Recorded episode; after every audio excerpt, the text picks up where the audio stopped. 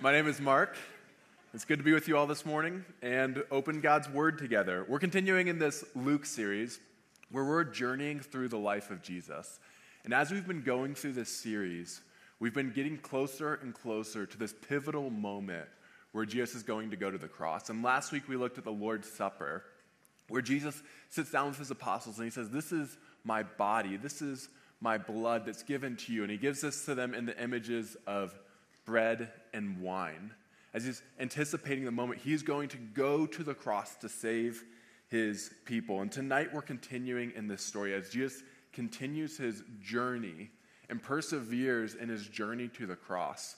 And we're going to look tonight at Jesus' perseverance in the midst of suffering alongside the story of Peter. And as we'll look in the story, Peter's going to have a hard time persevering in his suffering.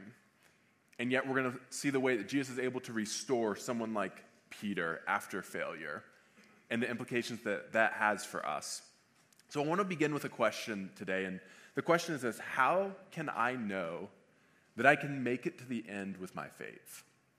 How can I know that I can make it to the end, that I can go through the trials and hardships and difficulties of life, and at the end, not to be torn apart, not to be discouraged, but to have my faith through all of that? How do I know I can make it to the end of the Christian life? Because there's times in the Christian life where we might be, if, if you're following Jesus, there's probably times where you're so excited to follow Jesus.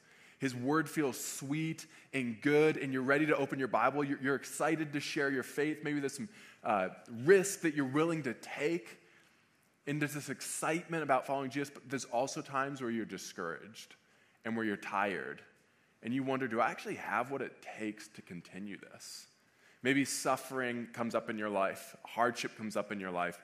It's not a result of something you've done, it just happens in your life. Or maybe there's a sin and an issue that you're struggling with, and you wonder, do I actually have the heart to continue? Because so often my faith feels weak. Another way you could think about it is, is like this we could say, Jesus loves me, this I know. But my faith often feels weak. And I feel like I love so many other things than Him so often. How do I know that I can make it to the end? How do I know that I can persevere when there's so many temptations? And in my own life, I found this to be reality. When I'm confronted with hardships, at times it's just startling to see my own sin or weakness. And it can put you in the spot where you want to ask the question how do I know that I can persevere and continue? What confidence do I have? So that's what we're, we're going to be looking at today. And we're going to look at the story of Jesus' perseverance alongside Peter's perseverance. So we're going to look at Peter and his perseverance or lack of perseverance in a trial. Then we're going to look at Jesus and consider why that can encourage us. And then we're going to go back to Peter. And after looking at Peter's perseverance and Jesus' perseverance, we're going to look at Peter's perseverance again as someone who's restored by Jesus and given new strength. And so, if you have your Bibles, you can open them up to Luke 22, and we'll begin in verse 31. So, Luke 22, verse 31, we're going to look at Peter and his story first, his perseverance in this trial. Now, for a little bit of context, uh, where this is occurring is after the Passover meal. And so, this Passover meal has happened where Jesus told his disciples, One of you is going to betray me. And they begin to question among themselves who this is and also who's the greatest among them. And there's this prediction, though, that's coming that someone's going to betray him. And soon, Jesus is going to go with his disciples to what's called the Mount of Olives. And Jesus is going to have this moment of just intense prayer in the Garden of Gethsemane. And so he's going to go to the Mount of Olives and he's going to have this intense prayer. And then after that, his betrayal is going to come about and he's going to be arrested. And so, where we are in the story right now is Jesus has predicted that there's going to be a betrayal, and they haven't yet gone to the garden, to the Mount of Olives. But Jesus is going to tell Peter one more prediction in verses 31 to 32. Luke 22, 31 to 32 says this. This is Jesus speaking. He says, Simon, Simon, behold, Satan demanded to have you, that he might sift you like wheat. But I have prayed for you, that your faith may not fail.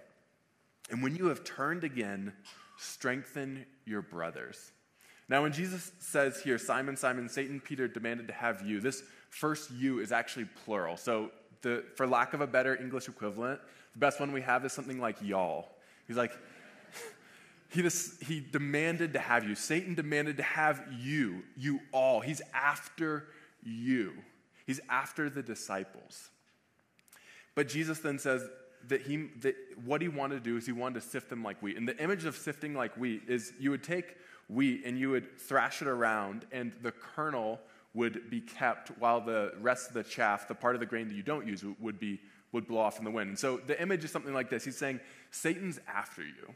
He's after you, disciples. He wants to destroy your faith. And what he wants to do is he wants to take you and shake your faith so that your faith is destroyed. He's after you right now in the midst of this temptation, in the midst of this trial. And some people say that that's the image, but some would maybe say that actually goes further. And the image is like he wants to shake you and destroy you and have you so that your faith blows off and then you fall into his hands.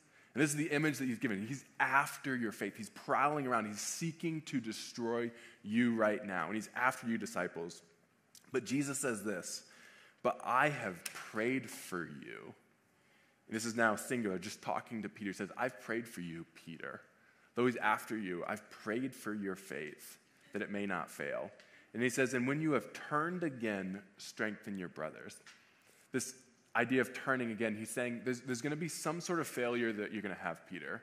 This, that you're going to need to turn back. But this is not an ultimate failure because I prayed for your faith that it wouldn't fail. And when you come back after this stumble, when you come back after this fall, here's what you're going to do you're going to strengthen your brothers because I'm going to use you for my purposes. You're, you're going to be used to strengthen your brothers. And so get ready for the trial that's coming. And you think that Peter, hearing this, might hear Jesus speaking to him and, and hear Jesus saying that he's going to fall, and yet he's praying for him. You might think that Peter would be humbled and say, Oh man, like, Lord, give me strength to persevere.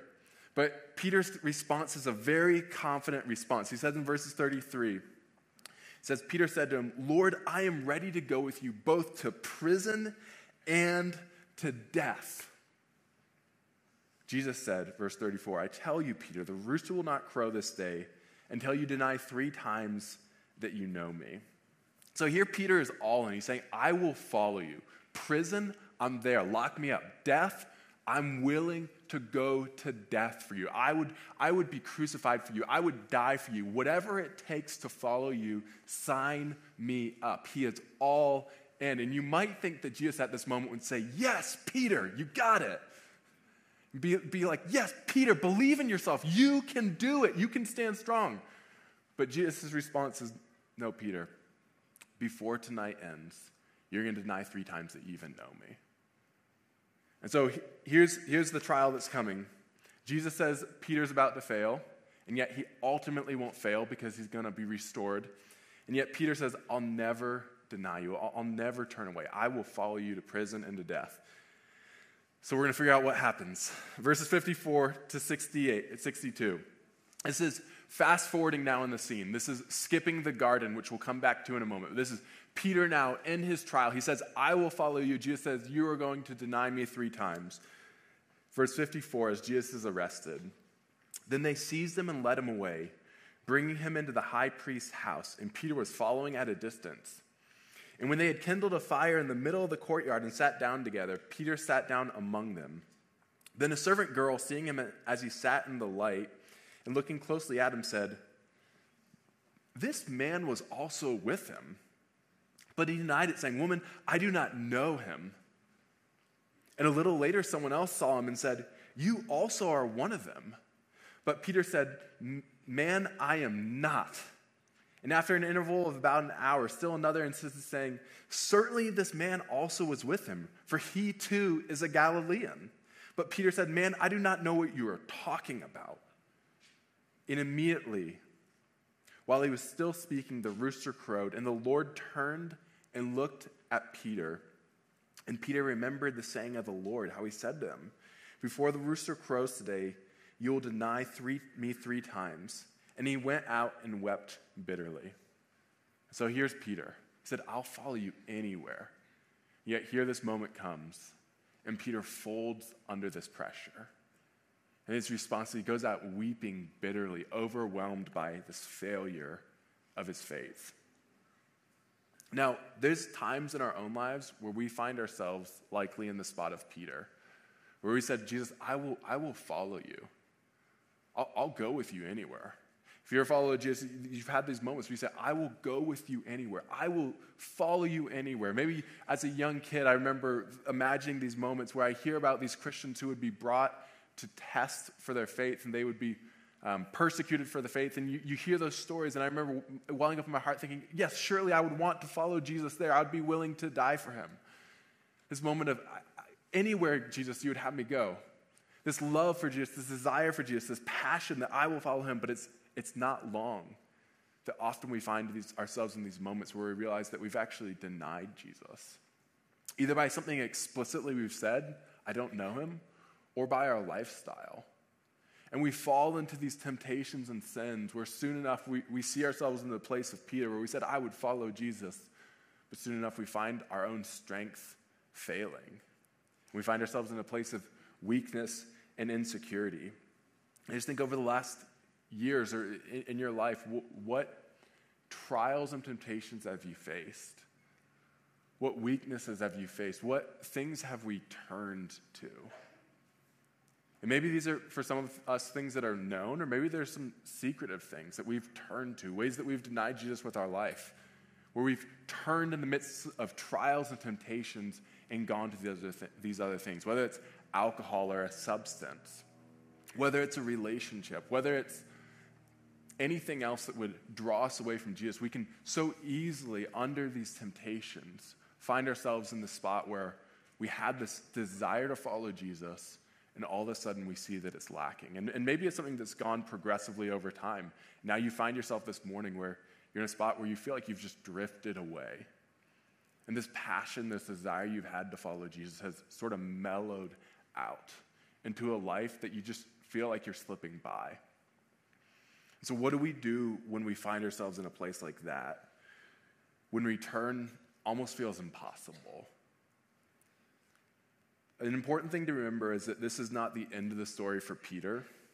And even for us this morning, it doesn't need to be the end of the story wherever we come in this morning.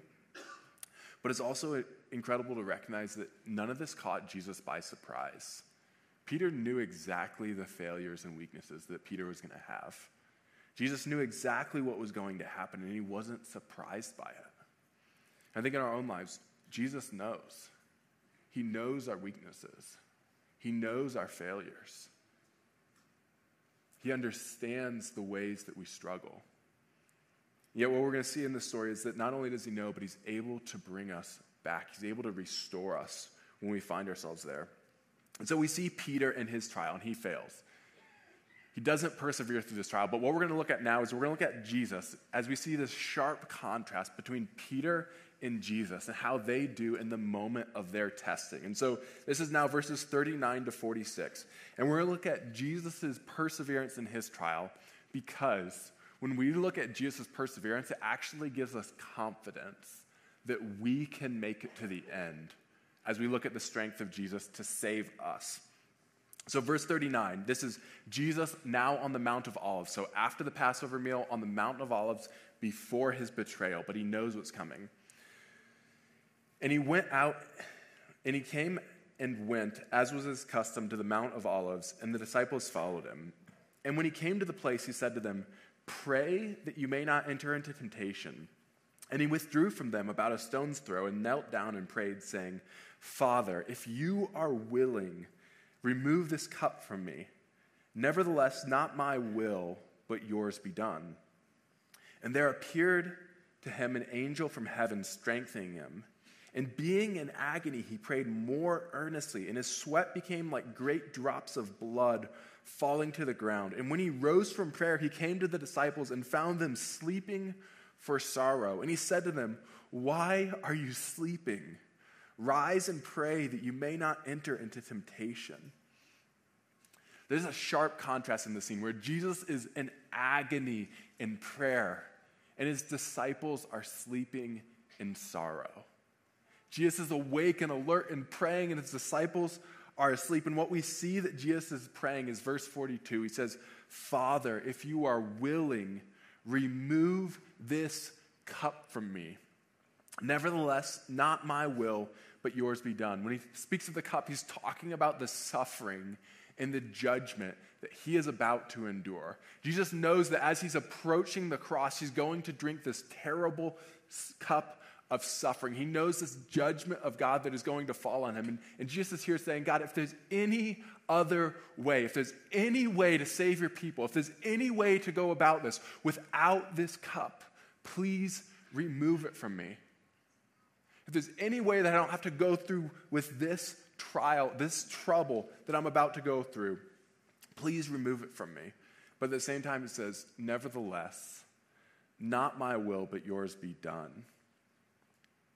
He's entrusting, he's trusting God in the midst of his trial. He's persevering with trust in God that he knows this great and terrible suffering that is about to come on him. And yet he says, Lord, if this is what you would have me do, I would go. And, and I, I think verse 43 is incredible because we see this image of this angel coming in the middle of Jesus' suffering. I think if, if you were to imagine this, this scene, Jesus is praying, he's in anguish and agony, it's hardship. You see the angel coming, you might think maybe this is the end of his suffering, and things get easier from him, for him now.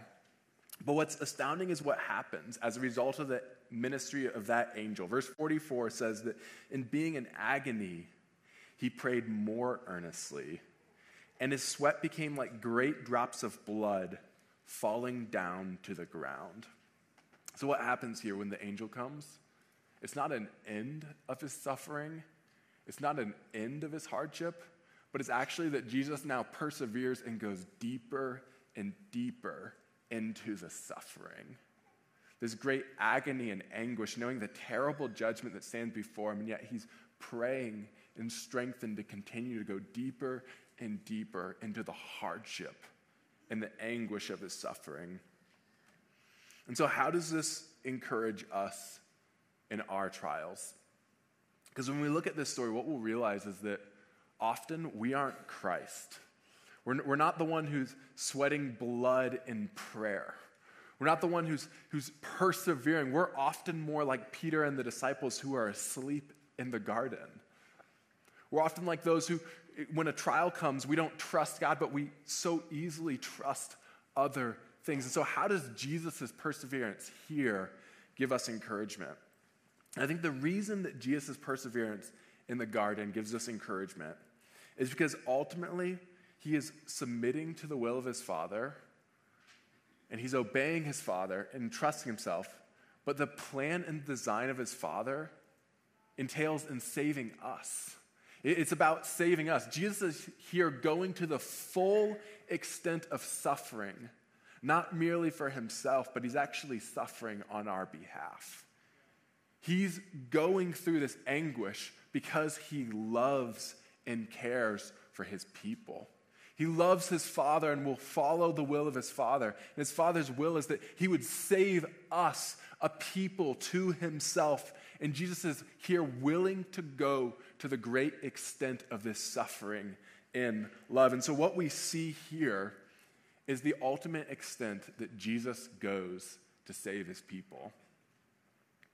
And when we find ourselves like Peter, asleep, what we can look to is Jesus, who is awake in prayer and persevering in the areas where we have failed. And so, the significance of this is that faith is something that doesn't merely look at itself, but faith looks outward. It looks at the object of our faith. See, faith saves us because Jesus saves us.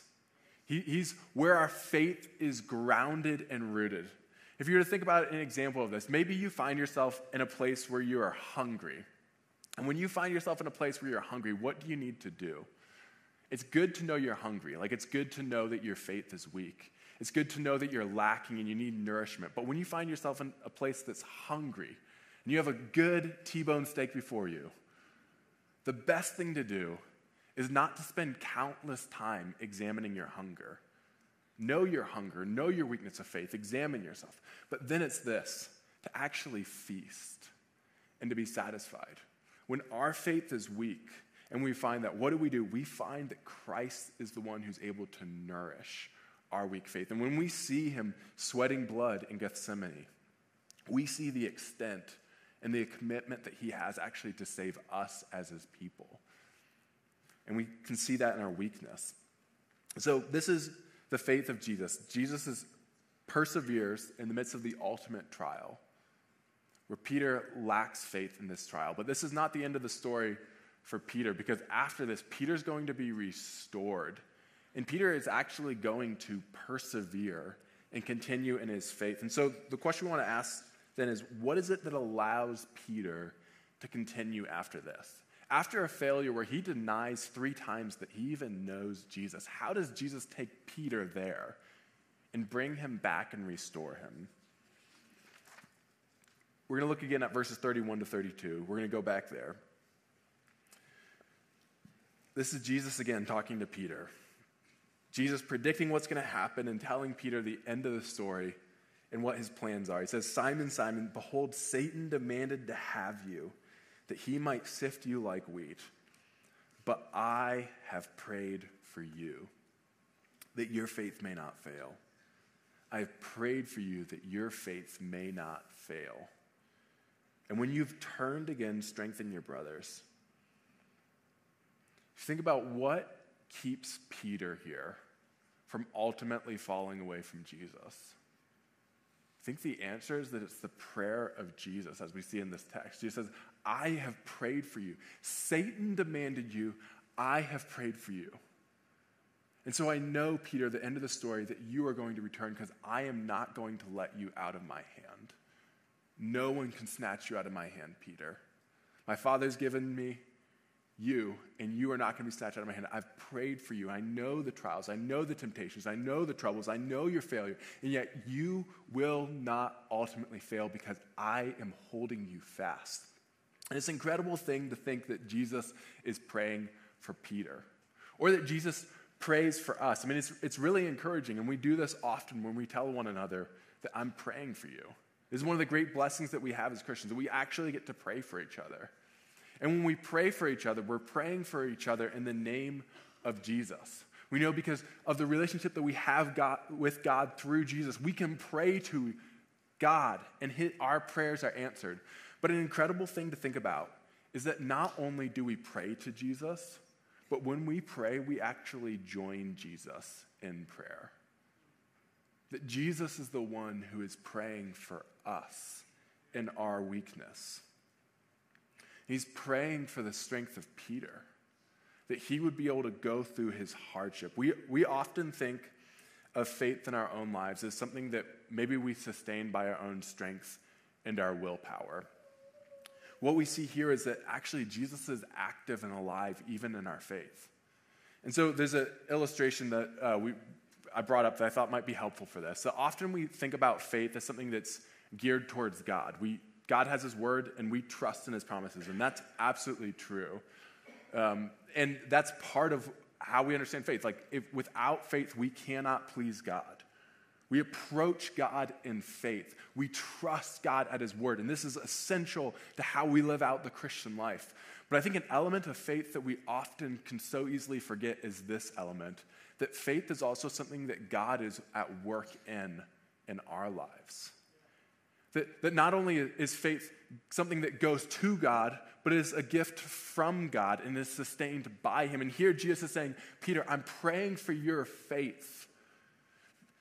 I'm praying for your faith that it might not fail. Earlier in his life, when Jesus, uh, when Peter confessed Jesus as the Christ, Jesus says, you know, blessed are you, Simon Barjona, for flesh and blood has not revealed this to you, but my Father who is in heaven. See the faithfulness of, of God to open the eyes and give understanding to Peter, and Jesus saying, I'm not letting you go, Peter. I'm holding fast your faith in this trial. So faith is something that we both trust in God. It's geared towards God. We must trust in God and His Word, but it's also something that we can't strengthen our own faith on our own. We actually depend even on God's grace for that.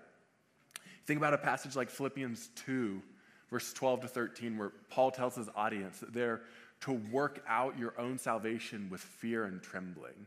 So, work out your salvation with fear and trembling. Why? Because it's God who works in you.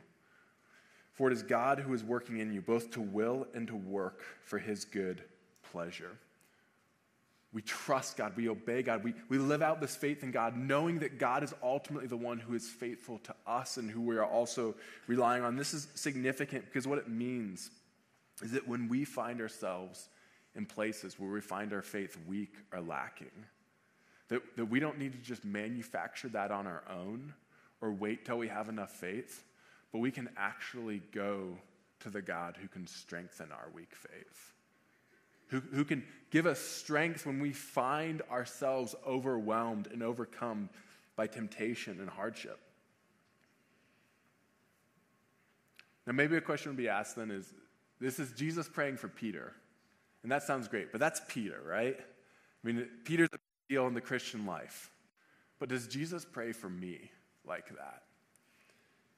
And it's such an incredible verse for this is Hebrews 27 25, which says this says this about the, the ministry of Jesus as our high priest, the one who continues to live and to save his people. It says, consequently, he is able to save to the uttermost, to the uttermost, those who draw near to God, since he always lives to make intercession for them.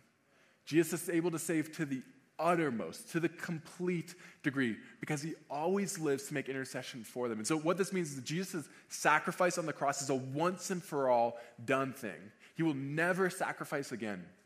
But today, in the midst of our hardship, in the midst of our weaknesses, in the midst of our sins, Jesus is forever living to save us. That we can actually approach him. The Jesus who prayed for Peter is not different than the Jesus that we approach today. So the question then is how could Peter persevere after all of this? And ultimately, it's, it's because Jesus was holding him fast and because he turns from his sin in repentance.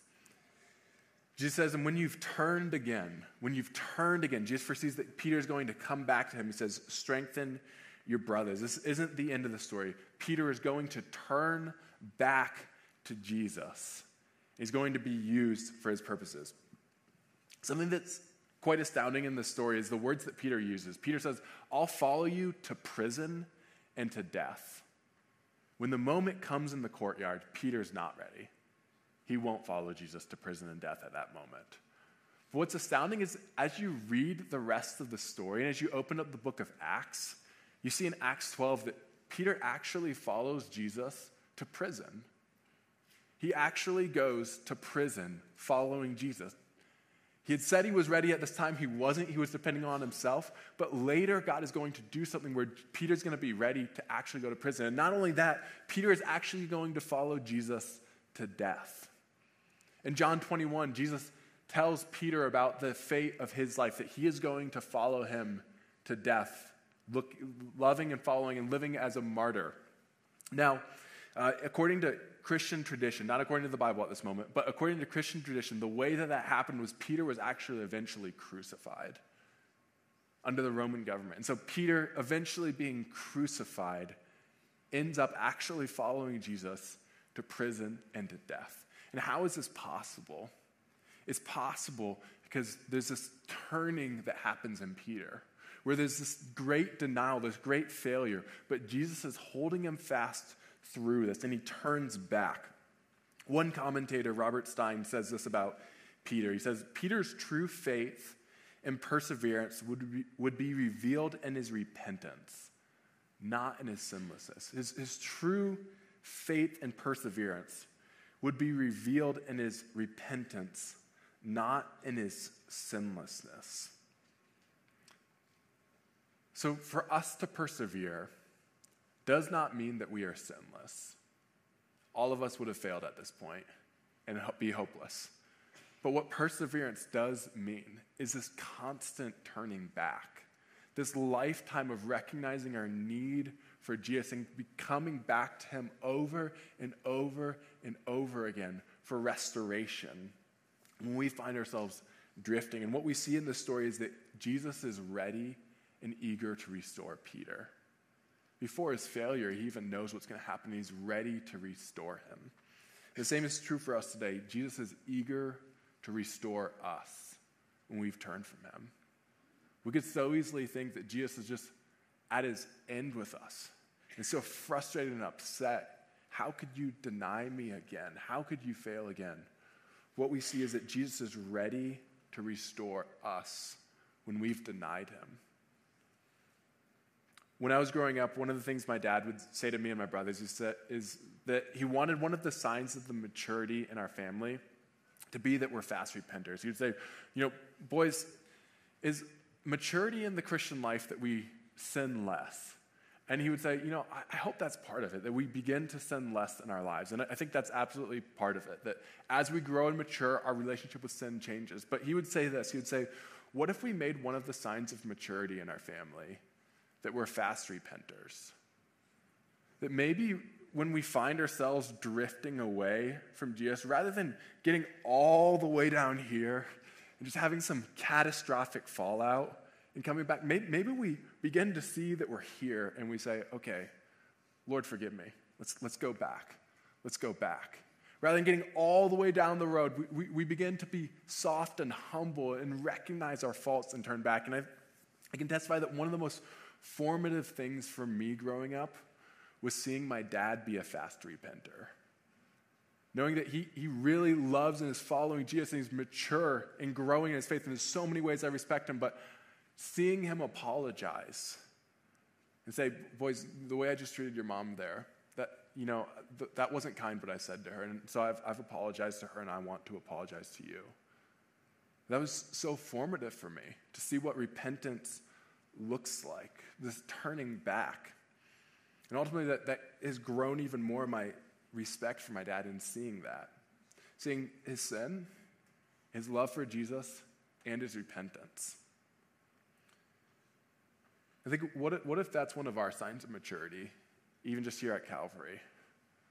That, that we're fast repenters, that we're willing to recognize our faults. I Think, what are the things that might be holding us back from repenting? Maybe it's shame. Maybe, maybe there's things that you've been struggling with over the last few years where you just haven't brought it out. But maybe it's time to bring it out. Maybe it's time to confess it, to repent it, to know that Jesus is willing and eager to restore and to confess it to God, and to confess it with a brother or sister in Christ, and to bring it forward. Is there something that we're holding on to today? The beginning question we had is how can we be confident that we can make it to the end? I think the ultimate answer is we see that Jesus is one who can save us completely. Even in our failure, we can look to Jesus' victory. We can look to his perseverance in the midst of hardship. When we find our faith is struggling, we can actually approach Him. We can come to Him, even with the weak faith we have, knowing that He is the one who is able to restore us. And we can know that Jesus is eager to actually restore us, to give us the strength that we need. We ultimately know that we can endure through any hardship that we have today because as Scott mentioned earlier, we, we see the ultimate victory in the cross. We know the ultimate victory that Jesus goes to for us. We have confidence that if he would go all the way there, that surely he's not going to give up on us today. So I, I, just invite you, if this is where you're at today, if there's something in your life where you feel like it, has been hidden, it's been pushed away, I just implore you, don't hold that back. There's so much grace, there's so much kindness, there's so much goodness in Jesus that we can bring whatever it is forward. And this is the Christian life as we continue to walk with Jesus and realize our need for Him day after day, living a lifetime of repentance. So let's pray.